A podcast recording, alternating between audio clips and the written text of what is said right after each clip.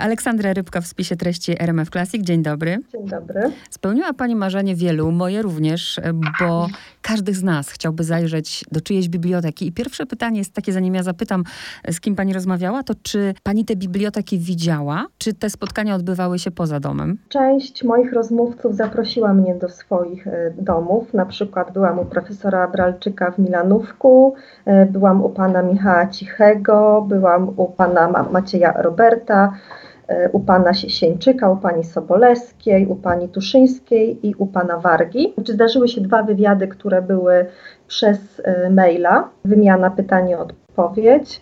I część to były takie miejsca typu kawiarnia, czy nawet park, czy łazienki królewskie w Warszawie. Też się tak zdarzyło. Ale miałam przyjemność u większości moich rozmówców być w domu i widzieć te biblioteki na żywo, co zdecydowanie ułatwiało później moją pracę, bo to wyobrażenie było zupełnie wtedy inne.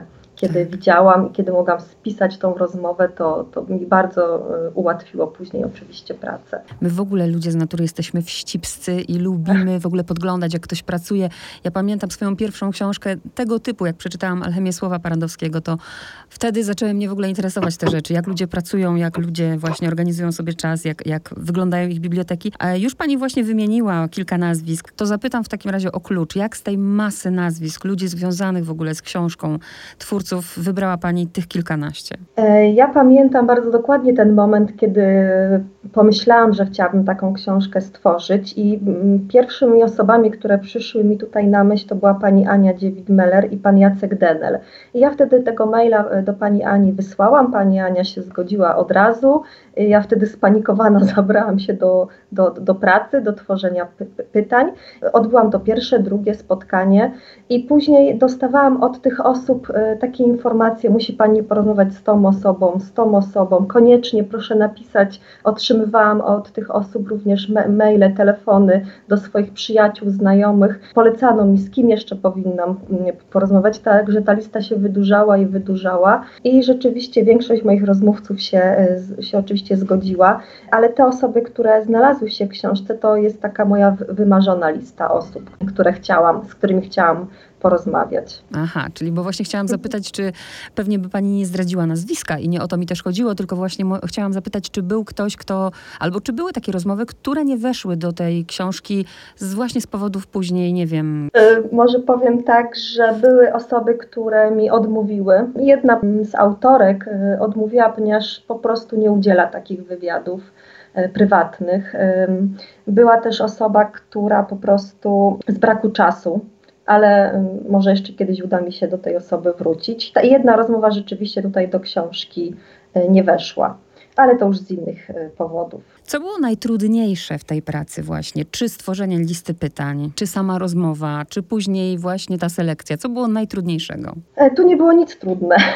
To była taka wielka przyjemność, że ja uwielbiałam jeździć na te spotkania, czekałam z niecierpliwością na każde kolejne spotkanie, z radością zasiadałam potem do spisywania tego, do redagowania, do układania. Czekałam później oczywiście na tą autoryzację, na jakieś tam poprawki, więc naprawdę to nie mogę powiedzieć, że coś tutaj było dla mnie trudne. Lista pytań też przyszła do mnie sama, stworzyłam ją w zasadzie w jeden wieczór. I tak, ja myślę, że tutaj to nie mogę powiedzieć, że coś było trudne. To była tak wielka przyjemność, że obym tylko miała taką pracę cały czas. Mm-hmm. Pewnie podejrzewam, że w zależności też od tego, jak rozmowa się układała, takie pytania wypływały, bo zdarza się, że te pytania się powtarzają. Na przykład na końcu często pani pyta autorów, czy ta biblioteka jest odbiciem pana, pani świata. I tak. Pytam też od razu o kompozycję. Czy zastanawiała się pani kompozycyjnie, myślała, że od razu tak będzie, że to będzie osoba i wywiad, czy właśnie może, skoro zadaję te same pytania, to pytanie i odpowiedzi różnych autorów, chociaż tak byłoby trudniej pewnie. Nie. Tak od razu miałam taką koncepcję, że to będą takie właśnie rozmowy. Oczywiście te rozmowy się różnie układały, bo pojawiały się kolejne wątki, wchodziliśmy w jakieś inne tematy, ale później już przy redakcji, to też starałam się, żeby tutaj przy tym spisywaniu, żeby to miało takie jakieś ramy, dla każdego podobne i z każdego chciałam w zasadzie o wszystko zapytać. Miałam taki lęk, że jak o coś nie zapytam, to będzie to po prostu uboższe. Też myślę sobie, że dzisiaj z perspektywy czasu i tego, że tą książkę już też przeczytałam po kilku miesiącach i w sobie to czytałam już ją tyle razy, razy, ale jakby przejrzałam sobie ją jeszcze raz, jak już ją trzymałam w ręku, że mogłam może postawić na bardziej różnorodne pytania, ale to takie mam już refleksje po zakończeniu tej całej pracy. Zobaczymy, jak to będzie w przyszłości. Jeżeli jeszcze kiedyś bym chciała się podjąć takiego zadania, oczywiście. Daje też Pani nadzieję ludziom, którzy marzą o napisaniu książki, bo tak naprawdę pojawia się pomysł, Pani o czymś marzy i Pani to realizuje. Tak dokładnie było. Ja w ogóle o napisaniu książki marzyłam od wielu, wielu lat. Tak ten pomysł przyszedł do mnie tak po prostu nagle. Naprawdę to był jeden wieczór, decyzja, ponieważ ja zawsze niestety najpierw coś robię, a potem pomyślę, czy to było w porządku. Napisałam maila do pani Ani, ona się zgodziła. I ja w zasadzie w ciągu następnych 2-3 dni wszystko sobie wymyśliłam i ułożyłam w głowie. Także działałam bardzo spontanicznie i teraz tą swoją książkę trzymam w ręku, jest to moja duma i takie spełnienie po prostu mojego marzenia, bo rzeczywiście pisanie to jest moje marzenie od wielu, wielu lat i mam nadzieję też kiedyś napisać jakąś prozę oczywiście. To jest moje chyba największe marzenie na przyszłość. To oczywiście trzymam kciuki, żeby tak było. Zapytam, właśnie sama się zastanawiam, czy co Panią zaskoczyło, bo mnie zaskoczyło to, może nie tyle zaskoczyło, co mi się to bardzo podobało, że z jednej strony profesor Bralczyk, który samej bohaterki niekoniecznie może przypada za Anną Kareniną, ale uważa, że ta książka jest jedną z najważniejszych książek. A za chwilę jest rozmowa z Sylwią Chutnik, która właśnie z kanonu nie przeczytała Anny Kareniny. Tak, i to jest piękne pokazanie tej różnorodności, prawda, tych ludzi. Tak, i chciałam zapytać właśnie, co Panią może tak urzekło? Kiedy tak po każdej z tej rozmowie wracałam do domu i te 3 dni to były takie dla mnie zupełnie oderwane od rzeczywistości i to świadczy o tym, że ci rozmówcy zrobili na mnie takie właśnie ogromne po prostu wrażenie, że to są ludzie, którzy żyją z tą książką. Ja nigdy nie zapomnę tego, kiedy w sobotnie przedpołudnie, pijąc w pięknej filiżance herbatę z profesorem Bralczykiem i jego żoną u niego w gabinecie, po prostu rozmawialiśmy sobie o książkach, o czytaniu. To są takie po prostu magiczne chwile, które ze mną będą zawsze. I to, że te osoby tak bardzo kochają książki. Pani Sylwia Chutnik tak pięknie o tym pisze, że ona owszem przerywa czytanie, żeby zrobić coś w domu, ale to jest takie współistnienie z książką. Czy pani Agata Tuszyńska, to jest kolejne spotkanie, którego nigdy chyba nie zapomnę, która po prostu spacerując po jej mieszkaniu, oglądając wszystkie te półki z książkami, ja sobie zdałam sprawę, że to jest zapis jej przyjaźni, jej całego życia. Ona ma wspaniałe dedykacje, zdjęcia również autorów w domu, od nich różne prezenty, więc to wszystko zrobiło na mnie takie właśnie wrażenie, to mnie tak zauroczyło, że ci ludzie po prostu żyją książką i z książką. To nie jest jakiś tam tylko sobie dodatek, tylko to rzeczywiście jest całe ich życie. Czy pani na przykład Justyna Sobolewska, która woli czytać niż sprzątać, na przykład mówi o tym, powiedziała mi o tym. Doskonale ją rozumiem. Doskonale ją rozumiem. No i też właśnie, że z jednej strony właśnie pani Ania Dziewit-Meller mówi, że to czytanie traktuje jako pracę. Że tego jest czasem tak dużo, że no nie jest w stanie nawet tego przeczytać. Obdziela po prostu znajomych tymi książkami. Tak, ona mówi, że dostaje po prostu setki książek, wszystkie potem, czy częściowo te, które już nie są jej potrzebne, oddaje, ale no nie jest w stanie, bo to myślę, że to każdy z nas, z osób, które kochają czytanie, ma ten problem, że tych książek przybywa, a my po prostu nie nadążamy z czytaniem. Ja dzisiaj też dostałam kolejną porcję książek, które zamówiłam parę dni temu. Nie wiem, kiedy ja przeczytam, ale nie mogę się powstrzymać, żeby nie zamówić kolejnych książek. A już słyszę takie głosy od tutaj czytelników, że po prostu już wydają właśnie pieniądze, czytając moją książkę, zapisują tytuły, kupują i ta lista się powiększyła po przeczytaniu książki o kolejne 30 na przykład pozycji, które muszą przeczytać. Tak jest, bo nie dość, że książka, to jeszcze o książkach. To jest właśnie to.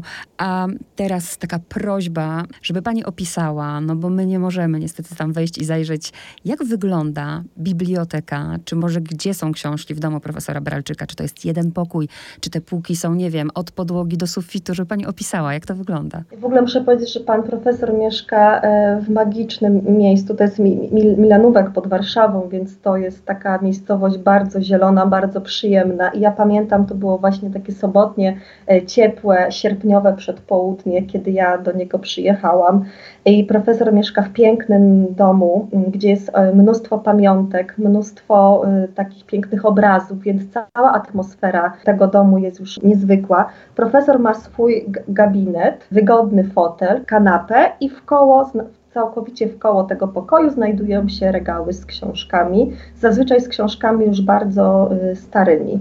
I on tam właśnie sobie pracuje albo czyta w fotelu. Jest cała półka, obok fotelu to jest półka, gdzie jest pan Tadeusz, a obok ma bibliotekę jego żona. Biblioteka taka tradycyjna, jeżeli chodzi o wygląd, taka w takim stylu dworkowym, tak bym to ujęła. Podejrzewam, że dla polonistki to musiała być nie lada przyjemność móc na własne oczy zobaczyć około 300 egzemplarzy pana Tadeusza. Tak, tam nawet jest pan Tadeusz, obraz Adama Mickiewicza, twarz napisana panem Tadeuszem właśnie.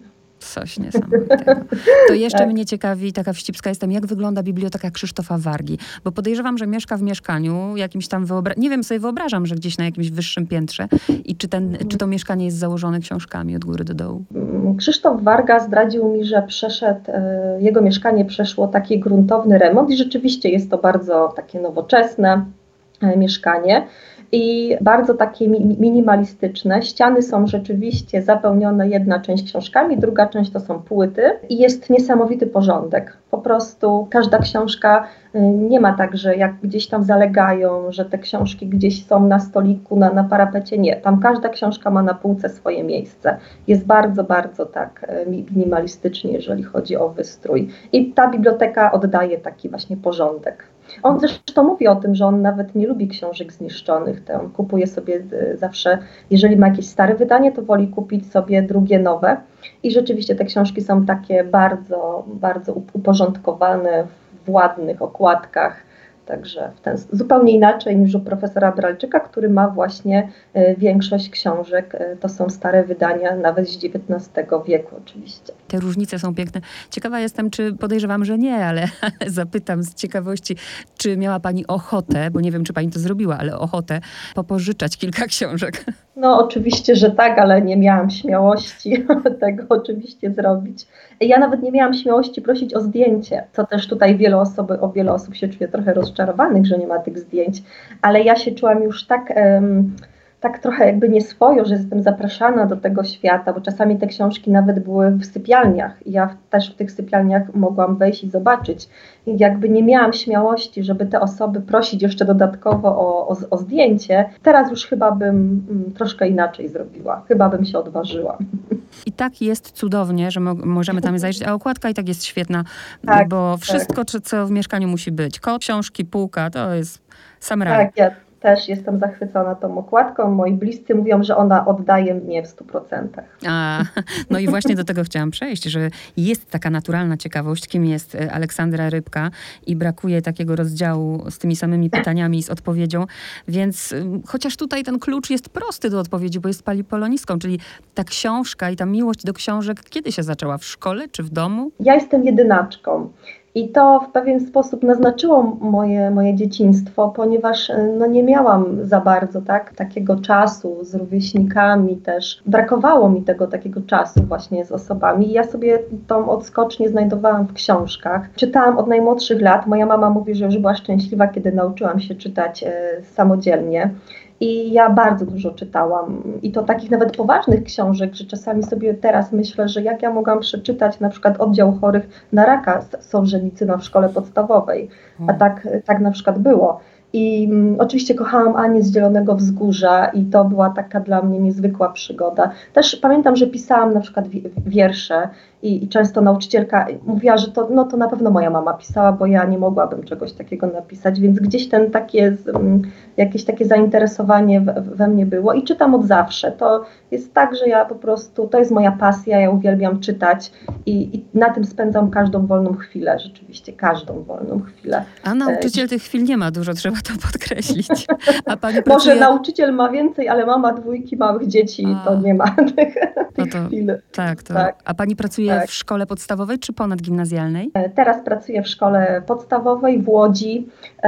Teraz oczywiście realizuję nauczanie poprzez komputer, co też może się wydać dziwne, bo z domu, ale jednak zajmuje mi dużo więcej czasu niż tak w takiej tradycyjnej formie. Ale kocham czytać, tak jak mówię, i tą swoją bibliotekę również ciągle uzupełniam o nowe książki. I zawsze myślę, że nikt tyle razy nie przeczyta kanonu, co właśnie poloniści. Tak, wielokrotnie i cero. Tak, w weekend czytałam Zemstę. O, i pewnie nie ostatni raz. Nie, na pewno nie. I też w dobry czas pani trafiła, bo jeżeli Łódź, no to musiała pani też, to były dla pani podróże, jakby nie było wyjazd, żeby się spotkać z tymi ludźmi. Dzisiaj by to pewnie było niemożliwe i nie wiadomo, czy ten świat wróci, prawda? Dokładnie, już sobie o tym wielokrotnie myślałam. Moja książka powstawała od maja 2018 do września 2019 roku. I tak sobie myślę, że teraz rzeczywiście, gdyby to było rok później, to bym nie mogła jej w tej chwili skończyć. A tak, to były wyjazdy najczęściej do Warszawy, ale też do Krakowa, gdzie z panem Michałem Rusinkiem miałam wspaniałe spotkanie w ogrodzie Mehoffera, to jest przy samej Fundacji Wisławy Szymborskiej. I on tam namówił mnie właśnie, żeby ten rękopis wysłać do Znaku. Także tutaj to jemu zawdzięczam, że książka ukazała się w Znaku. Tak, to też było wspaniałe spotkanie. Coś niesamowite. No i też czytelnicy mogą się dowiedzieć, że Michał Rusinek lubi kryminały. Tak. Co niektórych może zaskoczyć. A na koniec jeszcze chciałam zapytać, to jest trudne pytanie i mam świadomość, że jest trudne, ale może jednak. Tyle domów, tyle ludzi, tyle książek. Patrząc na to, co stało na półkach albo o jakich książkach mówili, kto pani wydaje się taki najbliższy sercu? Że na przykład ktoś mówił, a pani, oj, tak, to czytałam, tak, właśnie tak mam, właśnie mam takie same książki. Jeżeli chodzi o takie poglądy ogólnie na literaturę, to takie porozumienie znalazłam z panią Anią Dziewit-Meller, ale też taką osobą, która zrobiła na mnie takie wrażenie, że byłam po prostu zauroczona i to jest pani Agata Tuszyńska. Wspaniała po prostu, wspaniała osoba. Ale tak naprawdę to z wieloma moimi rozmówcami czułam, że tak właśnie jest. Czy z panią Sylwią Chutnik, to ja starałam się, żeby mnie nie było za dużo też w tych rozmowach, bo chciałam oddać głos moim rozmówcom i łapałam się na tym, że chcę mówić ja też, a nie mogę też tak tego mówić za każdym razem. I gdzieś tam gryzłam się po prostu w język, ale z wieloma osobami. Też na przykład pan Michał Cichy. Tak, sama rozmowa z nim bardzo na mnie podziałała kojąco i to też jest wspaniały rozmówca. No to jeszcze zapytam o panią Tuszyńską, jak jej biblioteka wygląda. Pani Tuszyńska ma mieszkanie, które jest zaprojektowane pod książki. Tak, i tam rzeczywiście jest mnóstwo książek, ma przepiękny gabinet, cały korytarz, w sypialni książki, w salonie odpowiednie też książki i rzeczywiście to jest po prostu mieszkanie nowoczesne, przepiękne i okno z widokiem na Pałac Kultury, zaprojektowane pod książki, co najlepiej oddaje właśnie, myślę, jej miłość do literatury. Zwracam się teraz do słuchaczy, że będziecie mogli w tej książce też przeczytać, kto zagina rogi, kto pisze po książkach, a ja jestem ciekawa, czy Aleksandra Rybka lubi pożyczać książki. Tak, nie mam jakiegoś wielkiego problemu, bo potem mój mąż bardzo pilnuje, żeby wszyscy oddali. A ja nie. Ja sobie myślę, że jeżeli ktoś ma ochotę przeczytać, to tą literaturą trzeba się dzielić. I nie spotkałam się z sytuacją, żeby ktoś mi nie oddał, zniszczył.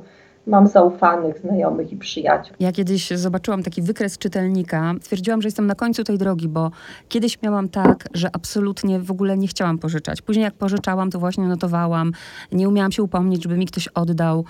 No i w ogóle takie te książki były dla mnie jako przedmiot bardzo ważne. A później, kiedy zaczęłam zmieniać miejsca zamieszkania i nagle tu część książek trzeba było zostawić u rodziców i te książki się tak rozjechały, a teraz mam tak, że po prostu dzielę się książką, nie zatrzymuję jej dla siebie, ona idzie dalej. Przepływa i też jestem sama w szoku, jak to się zmienia. Tak. Zresztą nawet tutaj pani Alicja Geścińska mówi o tym, że ona woli nawet, żeby 100 osób przeczytało jej książkę, niż żeby 3 osoby kupiły, prawda? Więc to jest też takie. I ja myślę sobie podobnie, po prostu, żeby zachęcać do tego czytania i pożyczać i żyć. Po prostu niech ta książka sobie żyje. Chociaż przyznam się szczerze, że nie lubię tak się pozbywać książek. Jeden z moich rozmówców, już teraz nie pamiętam który, ale powiedział, że książka ma u niego dożywocie. A już wiem, pan Jarniewicz, że książka ma u niego dożywocie. I ja też takie coś mam. Pożyczyć owszem, ale pozbyć się zupełnie to byłoby mi jednak trudno. No to już na koniec zupełnie z ciekawości, co Pani zamówiła, co tam przyszło teraz w tej parce do czytania? Co zamówiłam? Zamówiłam sobie książkę Wieczny początek Beaty Szady o Warmii i Mazurach. Zamówiłam sobie 27 śmierci Totowego. Tak? Cudowna rzecz. Tak, i zamówiłam Wierzyliśmy jak nikt, Rebeka Makai. To jest nowość. Także 3 książki. Ja się tu podpisuję pod Janną Gierak-Onoszko rękami i nogami. Będzie Pani po prostu płakać, przeżywać, ale będzie to warte tego. Cudowna rzecz, cudowna. Bardzo dziękuję. Dziękuję również bardzo.